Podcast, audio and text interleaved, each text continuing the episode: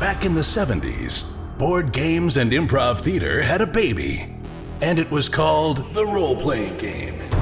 These games allowed a generation of kids to live out their dreams of slaying dragons and saving kingdoms, all while sitting in their bedrooms and basements.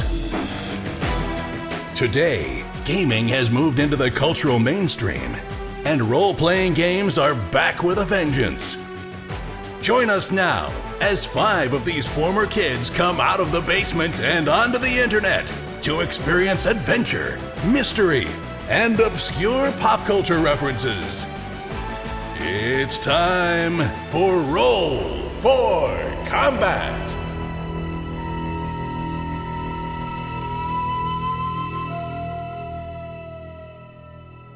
Hey everyone, welcome to Roll for Combat. I'm your GM and host Steven Glicker, and in this week's special episode, I sit down with Luis Loza from Paizo.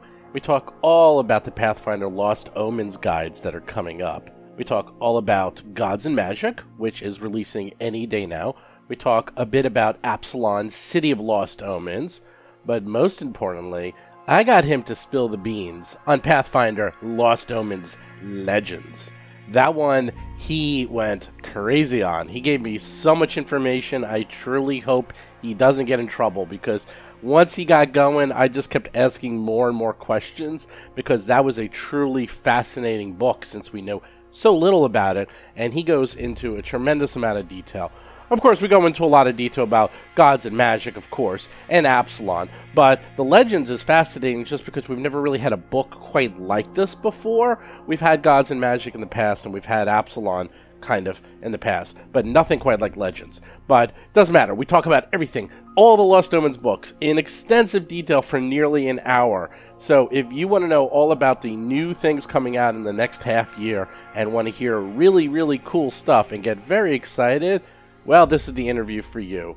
Also, next week, I'm going to have an interview with Erik Mona, where we're going to be talking all about Extinction Curse, a whole bunch about Absalom, City of Lost Omens, because he wrote a lot of that book. So we're going to talk a little bit more about that book next week. And we talk about the new adventure he's working on, where he's creating a super mega dungeon in the city of Absalom. And we also just talk about Pathfinder in general and just geek out about, you know, I don't know, role playing in general. So look for that interview next week as well. And finally, for those of you new to the show who have never heard us before, welcome. We do two podcasts right now. We're doing Starfinder Dead Suns Adventure Path, and we're doing The Fall of Plaguestone. The Dead Suns Adventure Path is at the end of book six, so we're nearly done with that. And The Fall of Plaguestone, we're kind of in the middle right now, so if you want to jump in, you can catch right up. It's really quick. And next year, we're going to be starting at least two brand new podcast shows. Both are going to be quite different than what we've done to date. And one of them is going to be designed that you can jump in and out of really quickly. It's going to be kind of episodic. It's going to be very different than anything you've seen or heard in the past from, well, pretty much anyone. We're coming up with this new format, and we're working with Paizo on it really closely. I think you're going to really enjoy that. So if you like Pathfinder, or if you just like role playing and you like stories in general, definitely stick with the channel, subscribe to us, and you'll find out all about that. I'll talk a little bit more about that next week with the interview with Eric. But with that, let's get into this week's interview with Luis.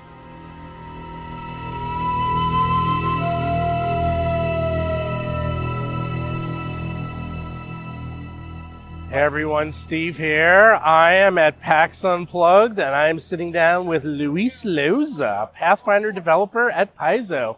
And we are going to be talking all about gods and magic as well as many other things. How are you doing today, Luis? I'm doing pretty well. It's my first time here and I'm excited to see everything and everyone that's come by. Oh, that's right. You have not been to PAX Unplugged. What do you think? Uh, it's pretty cool and far less busier than the other PAXs I've been to, so it's kind of a nice relief to not have to manage through all the different crowds and stuff. Well, it's nice because it's it's like one of the only conventions that I know, other than Origins, which has sort of gone away from that. It's just board games. Like, Yeah. Like there's some role playing and there's some other things, but it's really board games. Yep. And it's it's just a different vibe. It's more relaxed. Everyone's sitting down playing games, sort of just you know doing their own thing. So you guys can just relax, demo some uh, games, and not have to worry about running the whole convention like you normally do.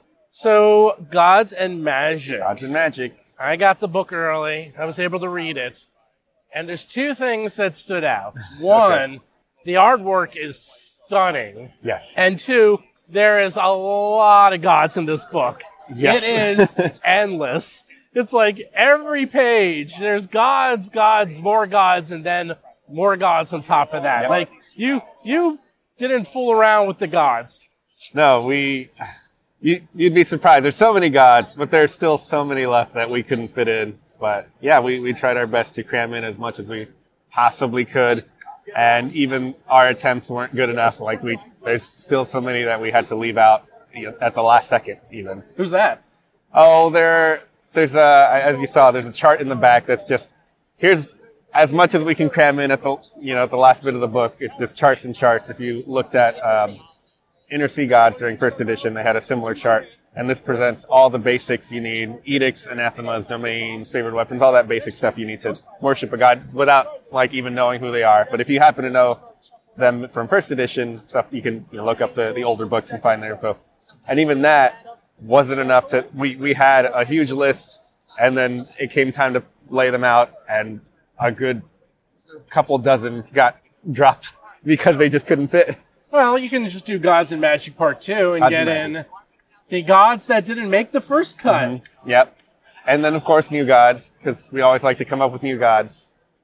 So describe how the book is arranged, because it seems like you have like the core 20, and then how does it go from there?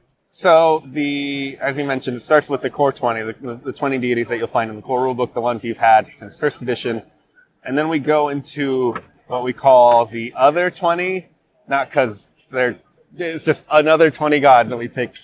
And the majority of them came from our two other god books that we came out in the campaign setting line in first edition. That's um, Inner Sea Faiths and Faiths of Golarion, which covered a, a few more. And those, because they had a lot of information, meant that it was easier for us to pick them up, you know, tweak the, the information we needed for second edition and the updated timeline and put them in. So a good two thirds of those are from those two other books. And then there's a, a smattering of, hey, the, the timeline has been updated. New gods have risen up to divinity, uh, you know, from the culmination of Adventure Paths and other stuff. And we want to include those as well to show that, hey, these, these are the up and comers, uh, and, uh, you know, people who may have had a, a chance to interact with these figures, you know, through the APs as their characters or whatever the case might be, can now see them. Hey, look, look at the fruits of your labor for, for helping them out or whatever the case might have been. Who decides like which gods are the quote up and coming? Is it a Paizo decision? Is it your decision? Is it It's it's a collaborative thing. Uh, I mean, part of that is jumping into things like the adventure path and finding cases where, hey, there was this person and you know they they have now become a god or, or whatever the case might be. I don't want to throw out any spoilers in case people are playing Okay. some of these APs, but there, there are instances where new gods are kind of rise up at the end of APs because of you know they're they're kind of big dramatic changes, and those were very obvious. Hey, we want to pick those, um, and Then we also have you know everyone has their, their favorite god or god gods that they they they, they follow. Like James Jacobs um, has you know someone like Nocticula who he's been kind of nursing that story for a, a long time, and Eleanor and I have our favorites, and it all came together with a big, huge meeting of actually all of the developers and everyone else on, on the team got together, kind of threw out their top 10 favorite gods list. And from there, we, you know, had a ranking of, well, this god showed up on eight people's list, and this god showed up on five people's list. And that kind of gave us an idea of, oh, well, these are the gods that we like. Not to say that you know, we don't like the other gods, but we, we like to make sure we put stuff in the books that we like to, you know, we want to be passionate about our books, and that helps us out a lot. So that also determined, beyond just the up and comers, how we kind of figured out that final list of who showed up and who didn't. So if you already have, you know, some of the past books, Mm-hmm. You know, why would you want to get, say, this book, other than the fact that now you have everything in one location? And and actually, I mean, for me, I felt it was pretty helpful because, like, one of the gods that's very popular in one of our campaigns is Cayden Cailean, and there's actually not as much information about him as you would think. You know, he seems so popular, yet I look back at the Pathfinder 1 books, and there's not that much info on him. there's only I think like two pictures of him even. Here, obviously, he's more front and center, mm-hmm. and there's a lot more information on him. But some of the other gods, you know, is it just it's all combined? It's adapted now for second edition. You have certain artifacts for them now, certain spells. Like, why would you know what? What's the big advantage? Sure. Uh, I mean, there's a lot of different things that have come into play here. Uh, first off, if you just go into the lore and the background of the individual gods, some of those have been updated o- over time. Uh, you know, there there are some instances where we had deities that we said, oh, they their followers tend to do this or that or whatever, and realize, oh no, it's actually a better fit if you know more thematically if they end up doing other things. So we we've updated kind of the, the lore and, and and history around them just to better match the kind of things we want to do with the stories we tell. Um, but in addition to that, some of these deities, like Cayden Cailean you mentioned, had an entry in literally the very first Pathfinder adventure path, uh, Council of Thieves, and then showed up maybe once more in Inner Sea Gods, and you don't see him again. He's great. We love him. He's a core deity. Obviously, he's very important. It's just we end up focusing on so many deities over 10 years that it, it's easy to lose track of them. So just bringing all of these core deities back up into the spotlight again gives both returning players and new players a chance to discover who they are. If you just started with second edition, you don't know who anyone on this core list of deities is in the, the core rulebook beyond that. I guess Cayden Cailean likes freedom and ale and gives me this city's domain. You know, that doesn't tell me much. So coming, even if you, uh, if you've never tried, uh, or read any of our books, you know, this is very important for you to f- figure out who these are. Knowing what you believe uh, is great. But if you have, you know, encyclopedic knowledge of all of these deities, there's still new stuff here. Uh, first off, with mechanics, we have uh, a new system that we call divine intercessions, which is a thing that has shown up here and there through our adventures and the like, and, some of the other stories we tell, where a deity will grant you their blessing or grant you some great power or ability as a reward for the, the work you've done for them, or as punishment, you might get cursed for some thing that you've slided, some some deity that you slided. So in, in APs, for example, you might find a shrine that's been uh, desecrated, and if you clean it up, that deity will say, "Oh, here you go. You get a plus one to your saves for a week or something." And we wanted to include that as a kind of codified system to encourage GMs to use that in their games. And because it's not a thing we've ever properly did before, we now get to show you, oh, what does a blessing from Erastil look like? What does a curse from Pharasma look like? And things like that. So that even just flushes out the, the deities a bit more, even if you're used to them, suddenly knowing that, oh, when I get Iomedae's blessing, my sword stays clean forever, no matter how many enemies I take down. It, you know, it's just kind of a neat little thing. Oh, okay. That kind of purity aspect of Iomede is shining through in those mechanics. And then with the other changes in 2, we have chances to provide new domains and things like that uh, that may not have obvious uh, counterparts in first edition that kind of also expand the, the, the themes and, and the, inform- the lore that ties to these deities. So basically, you're able to clean everything up, mm-hmm. make it work with second edition, add specific rules for second edition, codify it, and just say, okay, everything in one location. Because I have found, like, if looking for some of the, especially the rarer deities, Yeah. you really got to look and find Yeah, some of definitely. them. So, one thing I wanted to talk about is some of the rarer deities. Like one of my favorites, and it's such a weird deity, Groetus Yep. What the heck is going on with him? And it's like, it's like, yeah, he doesn't doesn't do anything. He's just sitting there waiting for everything to end. Yep. It's like, eh, people don't even really worship him because he doesn't care. He doesn't do anything. It's just there. He's the, the big sign of the end times. Yeah, it- it's kind of a, a fun thing when once you get past the, the core deities, you know, you have the typical stuff you're used to from fantasy, a god of healing, a god of magic, a god of fire and earth and all that typical stuff. Then you get into the kind of weirder niche stuff, like the god that is here to end all of existence, but up until that point doesn't do anything. He doesn't like push forward the utter annihilation of, existence. He just is there to remind you it's gonna happen, and technically can grant you power if you're up for it. It's fascinating is that if you look at some of the, uh, you know, older religions, there was always a god like that. Like in ancient Egypt, I believe there was uh, a god like that. Sure. Obviously, a lot of these gods were taken from ancient times, but it's fascinating that you were able to get so many Yeah. of those gods into this book. And there's even ways to worship like the weirdest of them. You have the old ones. Yep. Like, yeah, you want to worship the old ones? Here you go. Here's how you do it. Yeah. And uh, there's even a little write up of what you get if you do, and Mm-hmm. what bad things can happen to you. And it's it's it's nice just to see. I think a lot of people are going to be drawn not just to the main twenty, but some of the outsider gods that no one even knows about. Yeah, yeah. The the more obscure stuff can can be really fun, and we also got to play with some of the mechanics in, in that sense. I mean, we don't grant you as much stuff for things like the the outer gods, but we have to give you the basics, edicts, anathemas, all that stuff, and even that is enough to kind of express more uh, of their themes up there. So I believe the outer gods, if you look at what they grant you, the edicts tell you, you know, here's what you have to follow. And typically in anathemas, if you do this, they will get upset and you might even lose your powers. Theirs is just nothing. They don't care.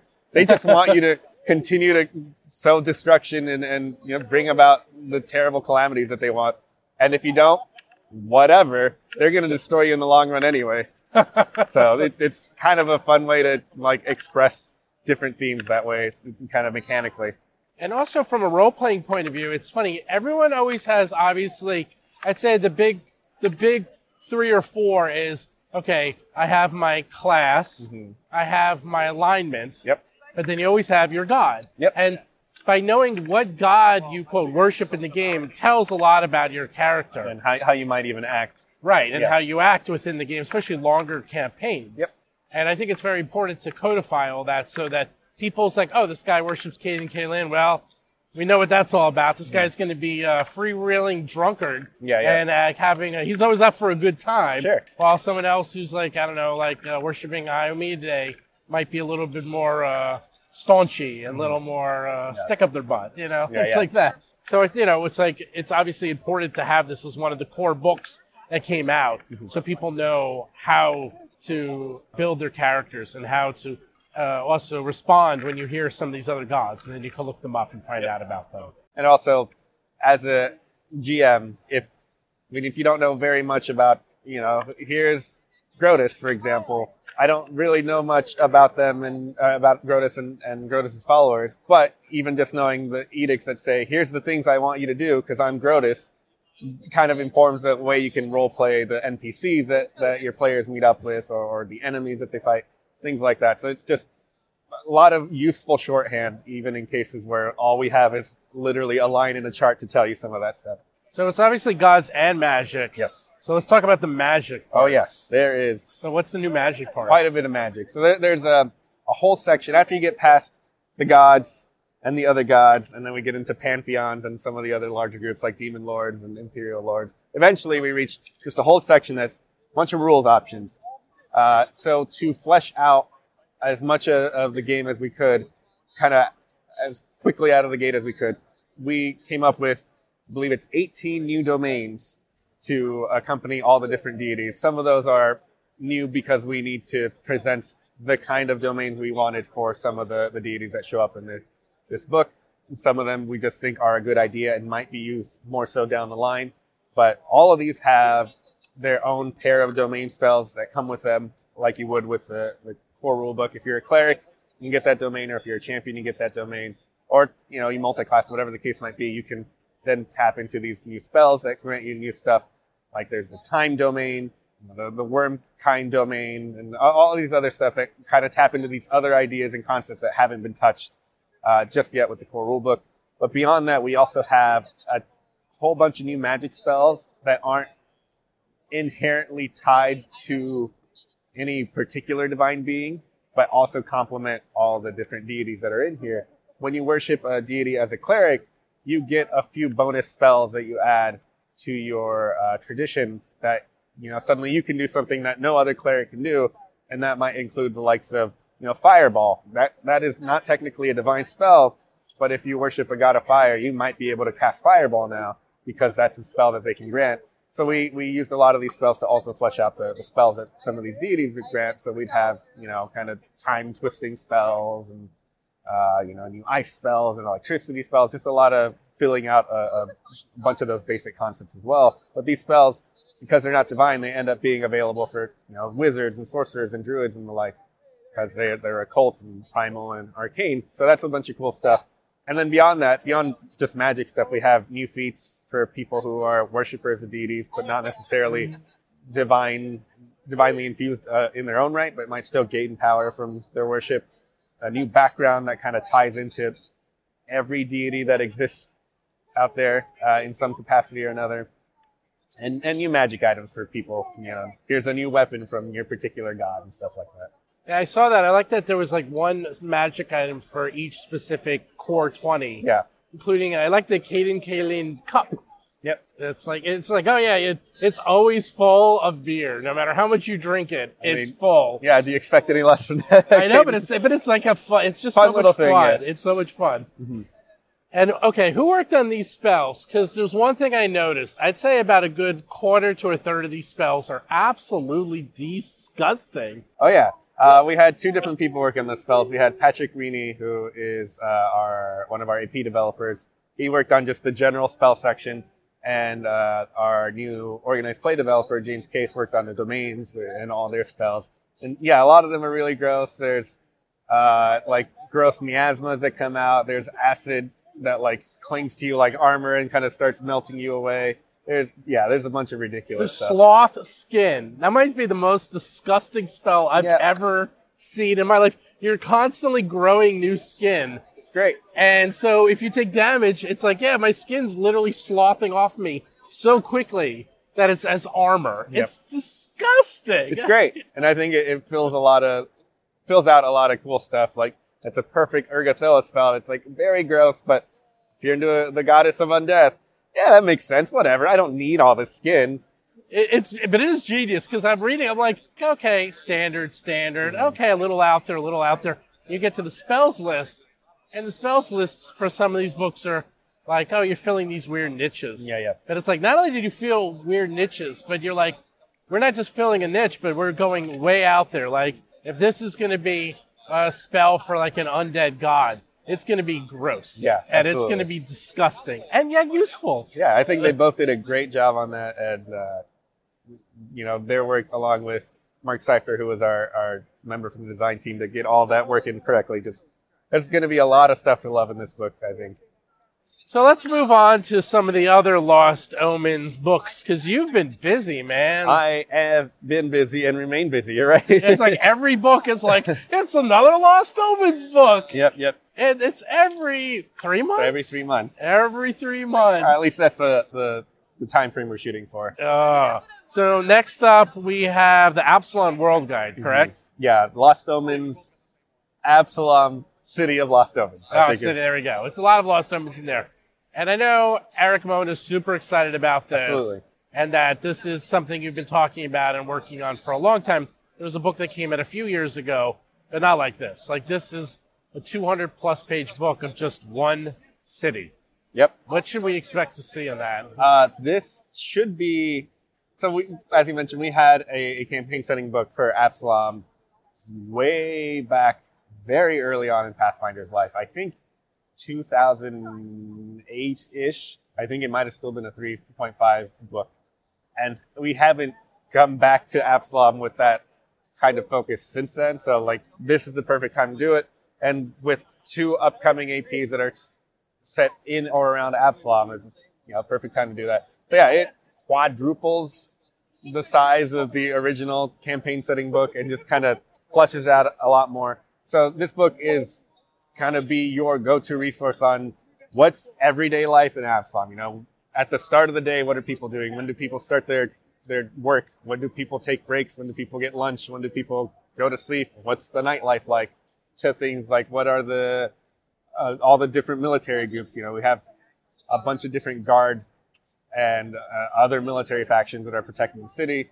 To more of the politics, uh, who are all the different groups vying for power, and also who makes the decisions. Tell us about you know the, the councils that, that decide all this stuff and the, the laws of Absalom, and like. And then we get to go into a kind of an in-depth view, much like we did with um, you know uh, the World Guide, where we, we break the, the city down piece by piece and then kind of dive into each of that section. So each district has its own sizable section that tells you here the people who are, who live there. Here, here's their particular culture. Absalom is so big that a particular district might have different fashions and and other customs compared to just even their neighbor on, on the other side of a gate. Uh, and gives you that, gives you a bunch of adventuring locations, and kind of even has a, a kind of mini encounter or plot hook uh, random table that you can roll onto. If you need an adventure right now, this is where you get started. And then from there, we give you things like monsters that kind of creep in and around Absalom or, or, or will be helpful to flesh out uh, the city. So not only is it monsters, the NPCs, like here's a local guard or here's a, a politician's like clerk, you know, a little assistant and stuff like that to kind of flesh things out and, uh, you know, and try to also provide as much information uh, as an easy reference. So if you find an NPC name, you could then look them up in a different section and say, oh, that's so and so. They live in this place and they are friends with this other person. Oh, who's that other person? And then you can look that person up and they live over here and their mortal enemy is this other person. And you can start seeing the web uh, that is this kind of inner uh, woven city. How would you organize something like that? Because I'd have to imagine a lot of this is organization. You got to want to be able to get to the stuff quickly if you're GMing. Yeah, uh, a lot of it is uh, making use of our kind of current layout of books. If you looked at the world guide or character guide, you know that there are sidebars on the side that kind of sometimes they give you fun information, like here's halfling slang, or it'll give you a timeline, things like that. So when we think it's important, if you're reading about an NPC and it mentions 10 other people from the city, we will then put on the side, oh, this is this person, go to this page to figure out who they are, and this other person's on this other page. So, and then it makes it very easy to point you to different places where things are. We know it can't be a perfect book in terms of organization. Like it will never be perfect for every reader. So by setting these in place, it makes it easy to, while you're reading this particular information, we can point you to the relevant information to kind of expand from there. Uh, and then when we can, we include you know other page references. We have the gloss text in the back that kind of fleshes out things that may not. If you don't know what Golarion is, we can just put an entry. Oh, here's Golarion. This is the world. And who's Cayden Cailean? We mentioned him a lot because he rose from the Starstone. Oh well, he's the god of drunkenness and bravery and, and, freedom. And then it can tell you where else to look for that information if it's not in that book. So you mentioned Starstone. Are we gonna? Sorry, are we gonna get a chapter on the Starstone? Oh, the whole hey. Starstone won't get a whole chapter. There is the Ascendant Court District, which is where the Starstone Cathedral is, and that is one of our most like top priority buildings that we wanted to make sure got a lot of information. And I mean, we do give you more on the Starstone that we've ever done before because it's featured on uh, the uh, Gods and Magic cover. So for the first time now, we can tell you what it looks like. Right. and then working from that, we've then been able to expand on the stuff. So here and there, when it makes sense, you actually start seeing the Starstone a bit more because now we can feature it in art and things like that. I mean, it's one of these things that everyone talks about and knows about, but yet no one knows. I mean, I think everyone, all that people know about it's like, well, you have to make an arrangement, I guess, to go touch it. And then one of the very first things you have to do is like what there's like a bottomless pit yeah. that surrounds it. You got to figure out how to get over that. Yeah, you have to get through the pit and then get through the cathedral itself. And then if you get to it, then you can take the test of the Starstone. It, right. Not getting to it is even the, the proper test. Then it right. touch, you touch it and, and then, you know, then you go happens. undergo your, your individual test to see if maybe you can be a god. So it's again, but it's it's so central to not only just Pathfinder but Starfinder. Like, yeah, it's it's like, come on, guys, give us the info. I think we're we've been very coy about it in the past years, but I think especially someone like Eric has kind of mentioned, no, we should we should be a bit more open about it. So I think you might start hearing a bit more about it uh, in the in the future. I hope so. Well, just even the art on the book yeah. is fantastic. Like you get to see what it looks like, and it's like it's big. It's big. Yeah, I, I thought it was going to be like this little thing, but oh, it's no. like this massive chunk of Starstone. Yeah, yeah, absolutely. Covered with skeletons. Yep, that's everyone who didn't pass. I was out. It's like, oh, he gets thrown out. Do they get thrown out as a skeleton, or they get thrown out completely whole, and then over time they slowly decompose? That I I wish I knew. They haven't told me that. No. Ah. But we know we know eventually if you fail, how, what your fate ultimately is is you get to show up on one of the coolest Lost Omen covers ever. Oh, there you go. It's like, up. Oh, there's my character that died. Here yeah. he is on the cover. I have a consolation prize at least. So then after that, we got Lost Omen's Legends. Yes. That has. It's so funny. All these covers are like the coolest cover ever. Yes. And then you get to Legends, and it's like that might be the coolest cover ever. That that one is. It's just genius. It's like it's well you got because Tar-Baphon, you don't really get to see him, but it's like he's like right there, centered, big deal. nasty. Yes, yes. Yeah, uh, that one was pretty fun to order. I mean, we, we trust a lot of our artists to just, we give them kind of the basics. We want a cover that looks like this and this, and then get, kind of just let them go. Katerina Burmack, who did the cover for that, just, you know, blew us away with what she turned in. It's amazing. I kind of just asked, I got to order that cover. I just says, hey, put these four people there and make it kind of look like a movie poster, you know, where you see all the floating heads stacked on each other. And it just turned out so wonderful. I, I, I love it very much. I'm very excited for that. Uh, So what's in Legends? Because that's such a nebulous title. It could be anything. yes, uh, so we haven't said too much on it because it, it just got announced very Right. recently, but I'm, I'm, I'm happy to talk about it a bit. So, uh, what we're trying to do is we've shown you the world with the world guide. We talked about a lot of different people. They've actually had a sidebar in every region, every meta region had a sidebar that says, here's some of the important movers, and shakers like Queen Abigail Thrune or Tar-Baphon or, or uh, Tessa Fairwind, you know, people like that. And they might get a, maybe get a line or two that says, you know, here's what they, here's who they are and, you know, maybe a little bit about them. But if you haven't taken the time to look back in some of our older books, you might not know who they are or what they've been up to. Or some of these are newer figures that you've never seen before because, you know, timeline is constantly being updated and we have new people rising to power and prominence. Uh, so this is our chance to kind of put the spotlight on these figures, some of whom have been here since literally before Pathfinder was a thing. Tar-Baphon first showed up in a, uh, a fun miniature set that gave you uh, like a little encounter and came with a mini, the complete encounters line, and said, "Here, this is the Whispering Tyrant." But we never said what Pathfinder was because that wasn't even a thing yet. So he's existed for so long, but we haven't had too much of a chance to kind of give spotlights to some of these characters.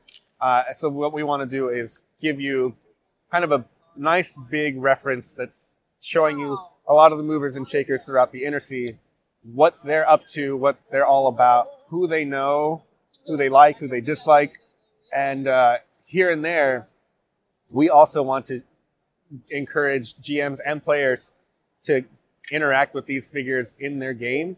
So if you uh, go try to learn about Old Mage Jatembe, you might discover some of his spells that he he created during his time. These rare spells that you can only get by doing all the, the work to find out who he is, maybe meet up with the people in Magaambya and receive those as a reward. So we want to encourage both GMs to use those for you know the, whatever stories they want to tell, whatever plot hooks they want to use, but also encourage PCs to say, hey, this spell looks cool. I want to go learn that spell. But to do that, my character has to go figure out the history of Old Mage Jatembe and speak with Magaambya and gain access to those spells. Or I want to meet Queen Abigail Thrune and uh, convince her to give me an infernal contract for great power.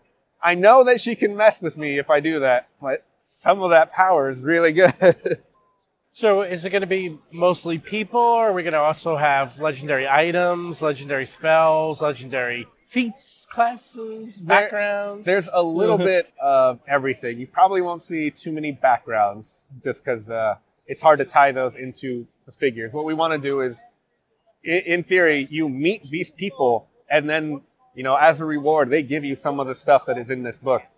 Um, so if you go meet with um, Kevoth-Kul, who was the barbarian uh, leader of Numeria, who uh, you know he has some stuff he can give you, but the only way to get that is to go speak with him. But you can get this new uh, amazing sky metal alloy that he's created to create new types of weapons and armor that no one has ever seen before. But he's you know kind of a, a he's this barbarian king who's been kind of addicted to Numerian fluids for several years, so it might be kind of tough to convince them to do stuff without angering him. But yeah, it comes with different spells depending on who's granting stuff. There are new uh, magic items, there are new feats, and so there are a variety of all types of, of things here. You probably, I don't think you find any specific like paladin feats or fighter feats. We try to make it as broad as we can. Uh, but there are some instances where it might tie into existing archetypes and things like that. So I know the uh, Knights of Last Wall get a little bit of additional support through some of the, the figures that show up here. So it's like everything in this book rare or unique, pretty much. Uh, there are a few cases where they are uncommon with ways to get get at them. We didn't want this book to be completely impossible to use by a player unless the GM says so. Um, but yeah, most of them you can expect them to be rare because uh, it, it, encourages PCs to interact with the, the figures in the book and, and kind of try to earn those rewards. And when does that come out? That is scheduled for July of next year, so that's going to be our big Gen Con Lost Omens release. So wait, Tar-Baphon, talk about him. How, he's in there too. You can like go and do things and interact with him and get some rewards. Uh, he doesn't have any rewards because he's not the kind of guy to give out rewards. Oh, that's what I was wondering. Like, what type of but, rewards does he give but, out? Um, he doesn't so, kill you. Not maybe. Maybe he kills you and brings you back on his side. Right. Maybe that's the kind of reward. Now, not everyone in, featured in this book uh, grants you rewards. We didn't have enough space to do right. that for everyone. It was a mixture of some that are bigger entries for some of these individuals, and those include uh, the, rules options with them. And some of these are smaller options that are smaller entries that are just lore information. But what all of these have is things like uh, adventure hooks built into them uh, that are just, you know, hey, if you know Tar-Baphon, here's maybe some of the stuff he might be up to soon. And uh, a GM can use that either, hey, here's where you can go stop him, you know, foil his plans, or if you want to join up with him, go help him out with doing this. But it also will have the interactions between, you know, how does uh, Queen Abigail feel about the threat of undead coming down towards Cheliax? What does she do, and how does she respond? And maybe some of the interaction you have with facing uh, Tar-Baphon's forces is because Queen Abigail says, "I need you to go do this," and in return, you might get one of these infernal contracts I told you, and all these different connections that show how the figures within the book interact with each other and know each other. Everyone has uh, at least a few connections with other uh, with at least two other of the uh, characters figured in this book. So there's always this big web of just like everyone is at least aware of each other, and some of them are direct allies or enemies. So we literally, it's literally legends. It's like yeah. you're just taking the all stars of Golarion mm-hmm. and throwing them in there yeah. and and outlining them. Which it's funny. I think about it. It's like there's a lot of times you hear about these people, yep. mostly through adventure paths or through society play, but there's not any information other than like, oh yeah, they're in charge and they're the king or they're the queen. And you maybe know a little bit about their family history, but that's it. You don't yeah. know anything about them. So yeah, this is kind of what we wanted to do is say, here's this queen, for example. Why does she do what she wants to do, and what are her ultimate goals in the long run? To both encourage GMs to use that for their own stories, but for us maybe to come back later and say, hey, you know how we mentioned that so and so is looking to, you know, find this magical artifact. Well, it turns out they're getting close. Maybe it's time for an adventure to see who gets to it first. Is Baba Yaga in this one? Baba Yaga is in this book, yes. Ooh. Baba Yaga may have ended her reign of winter. the, the, reign of winter thing might, might have ended at the end of that AP. But that doesn't mean she's done with Golarion. In your game, you may have told her to leave leave Golarion alone, but for, for the, the stories that we're presenting, that she has a granddaughter who's now in, in charge of Irrisen. She might be keeping an eye on her and seeing what's up with, you know, are, are people treating my granddaughter right? And is she ruling the way I want her to rule? What about the uh, undead lords like of uh, Nex? Nex and Geb, of course, we have these two. All right. We, we, we, we talk about their history together and kind of, you know, what's next? Geb has been waiting for Nex for so long that he literally died and came back and is still waiting. You know, what does that mean uh, for for his nation, especially now that um, is gone and he has to kind of take up the, the role of leadership again. He, he can't rely on her to do all that. How is he ruling? What, what's he up to? What are his plans? That I'm excited to read just because those are, that's like one of those sub stories that has been talked about yeah. on the sides for so long. It's very fascinating. It's like, it's a war that's going on so long that everyone was turned undead just to keep fighting. And it's like they don't even almost remember why they were fighting. It's yep. been going on for so long. So what's going on there? Yeah, there's a lot of these figures who also we've mentioned once or right. twice back in the history, back in the, the early days of Pathfinder.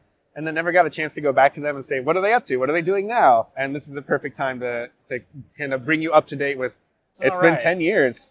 What, what has Geb been doing? What, has there been any development with Nex, you know? Um, and it also lets us kind of showcase more of the resolutions of the APs that we kind of seeded in. Uh, Queen Abigail has had a lot of stuff happen in Cheliax, uh, especially that one year where Kintargo went to heck and then Westcrown got taken over. You know, it, it was a whole big dramatic year. What's the fallout of that?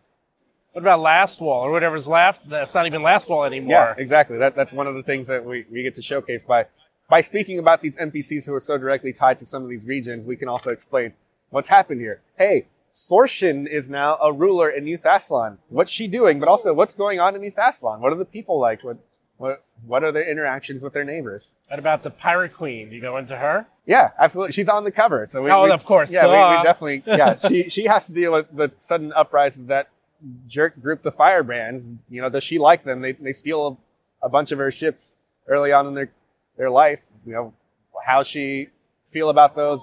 How does she feel about the individual members of the the firebrands? We we featured you know some of these new organizations get some of their. Um, It seemed like a notable really hard book to write in terms of a lot of this. You don't even have the information. So, Yeah. like, how did you even like come up with the stories and how they all hook into each other? I mean, it seems really tricky. much like we do with our artists for the covers and, and all of our artwork, we trust our freelancers a lot to kind of take it in their own direction that we think is uh, going to be best for, for what they're writing. So what we did for some of these, you know, we have Geb and Nex and we say, here's where you look for all their history and, and then they kind of recount that and then work from there to say, okay, now they're doing this. Or we have newer figures, like we have uh, the Sapphire Butterfly, who's uh, a vigilante mentioned in the Firebrand section of the character guide. Okay, who is she? What does she do? Literally, she was a name drop in that section. It says, oh, some figures like the Sapphire Butterfly, and it's never mentioned again. So that has nothing to work from. And we, when we outline that, we kind of get to say, okay, this is who we think the character is. This is kind of what we think their history is. But you get to go and kind of flesh that out and decide what, what exactly that all entailed.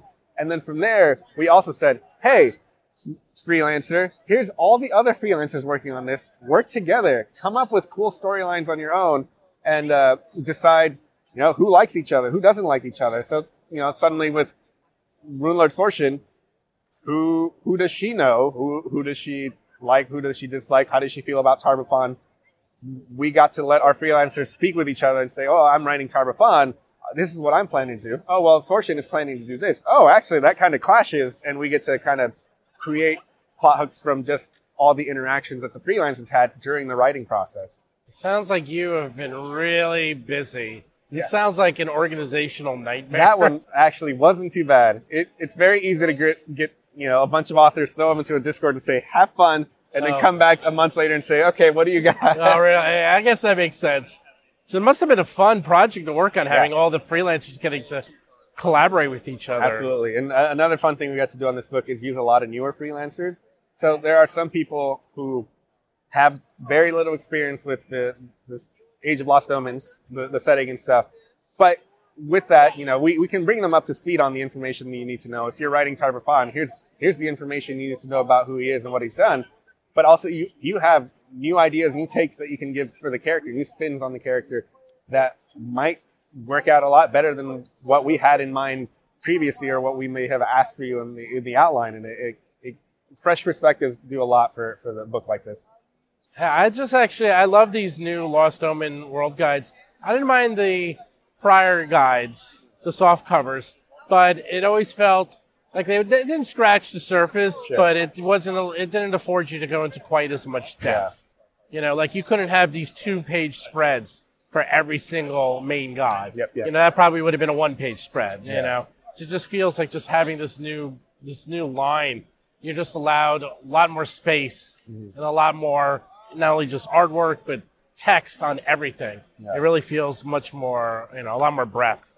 Yeah, it, having the extra, I mean, essentially a double sized book for each uh, book that we do does let us do those deep dives and also lets us kind of take broader approaches to some of the subjects we want, but let us kind of get more with that. So if we did this book in the campaign setting line, it might have been a 64 page book that's just all about kings and queens, right? But you wouldn't have people that are, you know, great doctors or great warriors and the like, because all we want is rulers. And suddenly we've kind of limited ourselves on that by just saying legends. We can kind of go into whoever we feel is a, a good fit. Great, great mages, great warriors, you know, scholars and all that, like that are still very influential, but don't necessarily have to be in a position of, uh, of leadership and are still considered legendary and notable figures. So yeah, the, the, the bigger book lets us take the kind of cast wider nets or take deeper dives when, when we feel appropriate, like with the Absalom book, where it's just giving you more information than you knew you could ever, ever receive on Absalom. So we'll wrap this up, but before we do, I want to know what's your favorite god from Gods and Magic? Okay. What's your favorite, I'll say, district for Absalom? Okay. And then what's your favorite legend? Okay, uh, favorite god. That one is tough. Uh, picking picking my favorite child. Yeah. no, uh, I particularly like um, I like Gruhastha. He's uh, a Vudrani god who's kind of a god of knowledge, uh, and Irori is his uncle actually. Uh, and Irori sought enlightenment through the perfection of the body and the mind, um, but Gruhastha kind of perceives enlightenment as something attainable by just knowledge, get, getting more knowledge, and finding your own way. You might not need to be the most jacked, awesome monk in the world to achieve enlightenment. Uh, if if you find your own way, that, that's great. And he encourages, you know, the sharing of knowledge and books and, and, and helping each other out, helping communities out. And I really like uh, what he's about. But there's other favorites. I like Brigh. I like Casandalee. I like uh, Sarenrae's still one of my favorite deities since when I first started playing the game. So it's hard to pick, but I think that's the one I would land I'll on. give you mine. Um, Yeah. We'll go with. I'll do. Actually, I'll do it too. Uh, I like Casandalee. Yeah. I love her just because she's new. Yeah. And she's just. It was one of the only gods you actually got to play with. Yep. Like I can't think of any other adventure path or adventure where you got to hang out with them before they were a god. Yeah. And help them attain godhood. Yep. So it's really cool, and she was just also a cool character. I Yeah, liked she's her great. a lot. And then uh, just kind of getting to sow the seeds of, hey, what does this mean for the future of Golarion that Right. might eventually lead to Starfinder? Triune. yeah, so it, it's been a, a fun exercise with her. All right, you said favorite district. The district. Okay, I am a big fan of the Ivy District, which is kind of the hoity-toity. Oh, we love plays and drama and, and art and all that stuff. It's where all the artists live in the, the city. And there's a lot of just fun things like um, there's a, a garden where you can put on performances that's kind of run by leshies and stuff.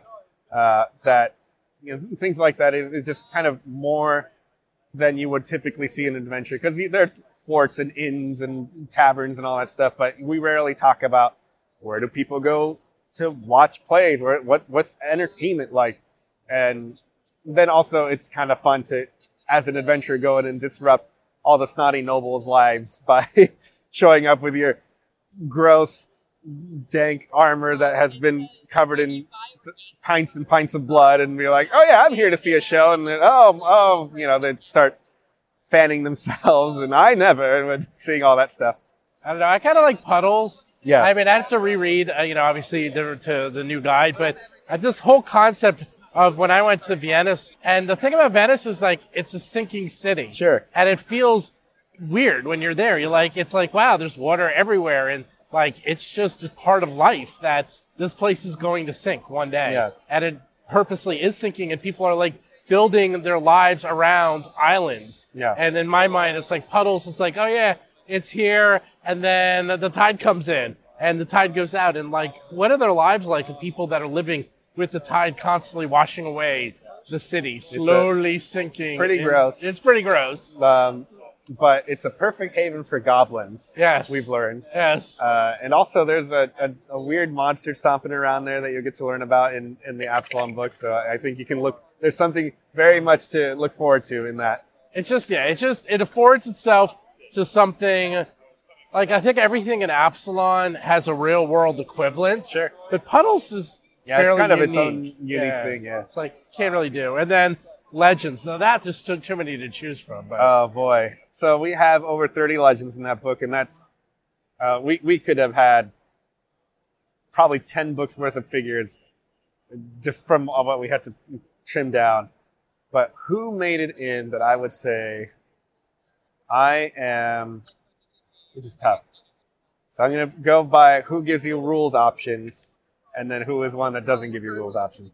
Um, so I am particularly fond. There is uh, a figure we mentioned in the Broken Land section of the World Guide, who's a, a new figure. Uh, his name is Kizmar Krukchar. He is a former Technic League guy. He's a gnome. He's a former member of the Technic League, and suddenly, with the Technic League kind of disbanding and, and kind of falling apart, he there's a big power vacuum that he's trying to fill in, and he has a bunch of access to technology that he can give you.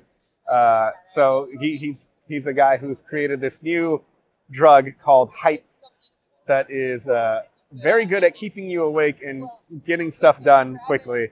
Uh, but he, you know, he's not the he's kind of a shady guy, so he's, he's pretty interesting. Where So, so he invented Monster Energy, basically. he invented Monster, Energy. That's actually the joke we've kept making. Oh, really? It, it's, the the hype is actually bright blue. it just looks very much like an energy drink, so it's perfect. Uh, Ryan Costello actually wrote that section, uh, so he, he did. I was going to ask you. I don't know if that was allowed to be told, but I know Ryan Yeah. contributed to the legends. I was curious what he. Yeah, he, he wrote that particular section. Oh, there you go. Um, and uh, one of the sections that doesn't give you um, rules options, but it's still kind of a fun thing. Um, we have, like I said, new organizations. I'm particularly fond of the Firebrands, having written them myself in the core guide, but I kind of, you know, let my babies go to the, the freelancers to write on those. And one of these is um, actually a sea captain who was basically the first firebrand, if you count her or the Silver, the Silver Ravens. But she uh, helped liberate uh, what is now formerly Sargava and is now Vidrian by fighting off the free captains, all the different pirate ships. Uh, her name is Shimali Manux, and uh, she's this just like amazing kind of aeroflame, kind of swashbuckling style sea captain that kind of can uh, sail circles around all the other free captains at this point, and we get to explain who she was and, and what she's up to now. And Pat, uh, Patchen Mortimer got to write that section, and he, he did a, a great job with that as well. So I'm looking forward to people meeting these new figures that we've name dropped or, or teased and, and kind of talked about. Actually, I should talk about a former figure that, an existing figure that's in there that is pretty cool. Um, let's see. I mentioned Kevoth. I've given a lot of stuff.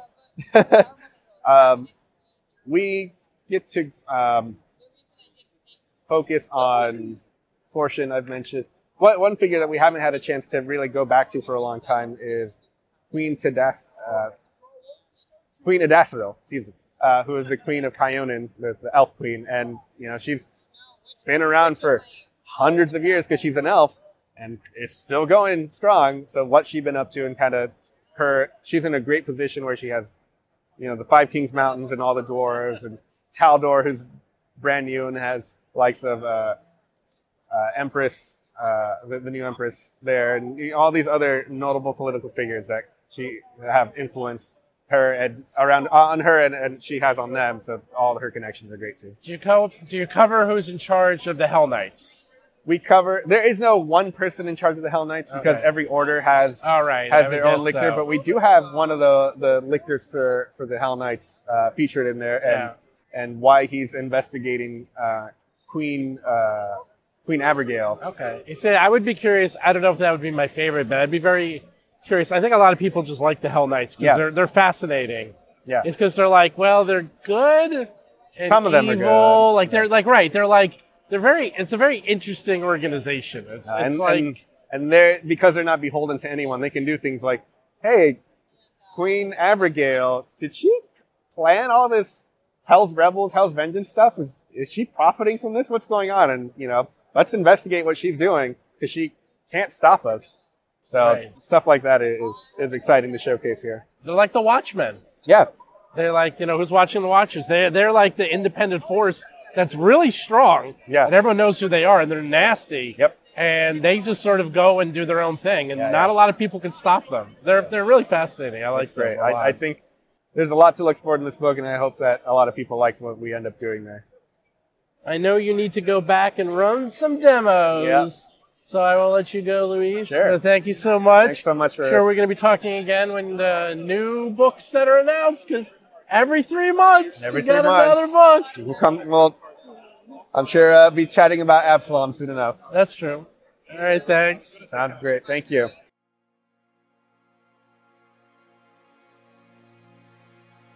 Hey everyone, Steve here. So there we go, my interview with Luis. Hopefully you all had fun with that, all enjoyed that. Luis and Eleanor are on the show usually every six months or so now. It works out pretty well since they come out with four books a year. So usually we have them on like every six months and we can talk about the next two or three books that are coming out. One thing I do want to mention is the Gods and Magic book is unbelievably gorgeous. I'd almost say Gods and Magic is a required book just because if you're going to be creating a character, you want to know all the backgrounds of all the various gods, and there's so many different gods that you can find anything that suits your tastes. That's one of the nice things about this book. I always found that an issue with other books that only highlight maybe like 20 gods or 30 gods that you can kind of find what you want, but there's never really something if you want some really strange niche, you can't always find that specific type of god. But this book has like a hundred plus gods in it, and then some, and it even allows you to worship. It even allows you to worship pantheons of groups of gods. It even has a section that gives you an idea of how to worship just ideas and concepts. It's it's really comprehensive. It's all in one place, and the artwork. I mean, I can't get over the artwork. Like every one of these Pathfinder books has the best artwork I've ever seen, and this one like tops it all they just keep getting better and better. They're really like blowing me out of the water. So look for that one. That should be out in the next couple of weeks, and you definitely want to pick that one up. And don't forget, I'm going to have my interview with Erik Mona. Obviously, we did both of these interviews while I was at PAX Unplugged.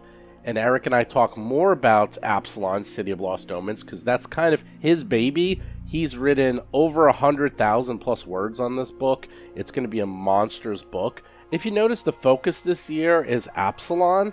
The Extinction Curse takes place in the Isle of Kortos. Then you have the Book of Absalom. Then you have Agents of Edgewatch, where you're going to be cops in Absalom. And then finally, you have the adventure Erik Mona's working on, where you're going to go into a super dungeon underneath Absalom. So this year, they are really exploring the Isle of Kortos, Absalom, what's in it, how it works, and what's underneath it. So everything you ever wanted to know, that is kind of the focus this year. So be on the lookout for that interview next week with Erik. And then finally, if you're interested in free things and free money, do check out the Fall of Plaguestone. We're running some contests where I'm just giving out free cards for Amazon, just gift cards, just for listening, just for thank yous for people listening to the show, being a part of the community.